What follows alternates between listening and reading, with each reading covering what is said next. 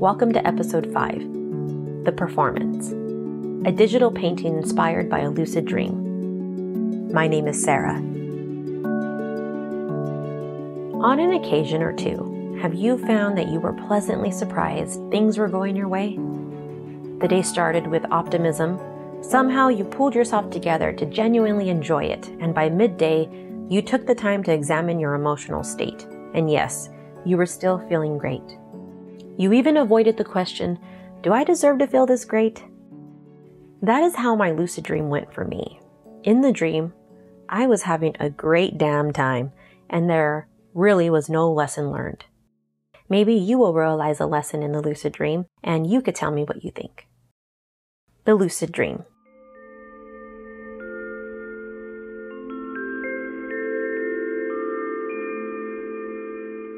There is a man talking to me while we walk down a street filled with colorful lights from storefronts and light posts. It's a beautiful street, and there is something very special about it. Luckily, I realize I'm dreaming. I'm so excited, and I'm admiring this city dream world. As we walk, the man is speaking from the heart about his success, and I know him to be famous and successful. He reminisced about the days when he would prepare himself to go on stage. He told me, These have always been my favorite type of nights. Before every performance, we made sure to show up early and walk together. We made it a decision to be in the moment, to be thankful for what we had the privilege of doing for thousands and thousands of people. Now, I get to be a fan and watch with pride. He didn't need to explain to me any further it was already known to me that he and I were walking to see a performance that his sister was putting on. We finally joined the immense crowd of people gathering for his sister's performance. I did not know her name and it was never told to me.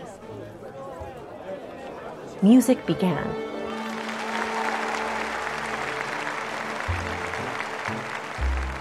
And I could see three performers, his sister in the middle. They were all on taller than tall stilts and the costumes were incredible. His sister sang with a voice of riveting tones. Her voice and the music filled me with energy. I felt included.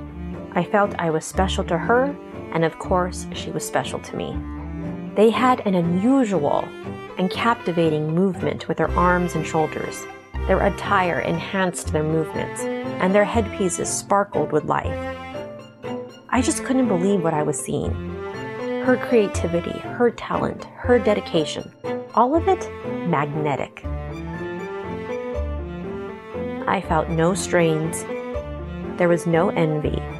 Rather, I felt honored to be in her presence, and I was looking forward to meeting her. Then I woke up.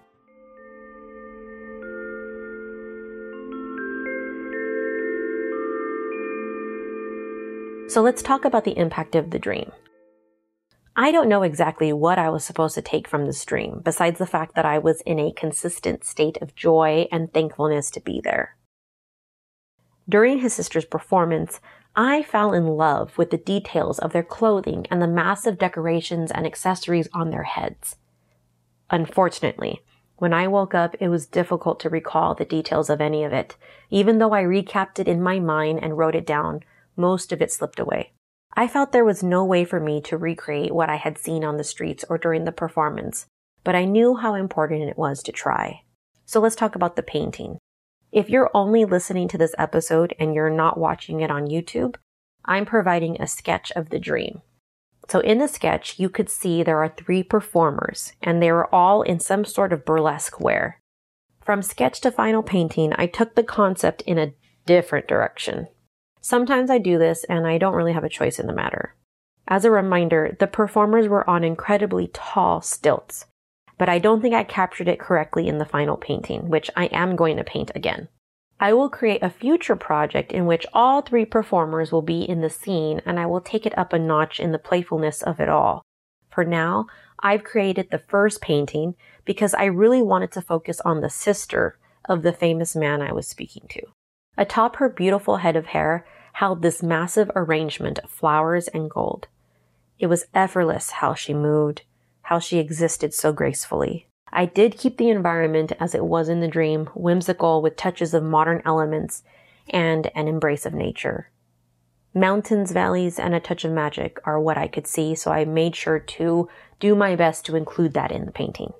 The best part of this dream is that I felt as though I genuinely belonged. I was special in some sort of way because I was friends with this performer's family member. It was about being part of the invite, being part of the experience, a behind the scenes of what it is like before performing, and being loved by so many people intensely. I think we all long for this in some minor ways. I want to remind you that you deserve fun days that serve no other purpose besides allowing you to enjoy. Even more important, I want to remind you that you belong, and if you share the same fun desires as me to be a part of an experience that seems untouchable, I encourage you to indulge in envisioning what it would be like to meet someone you've always wanted to meet but never have. What would you say to that person?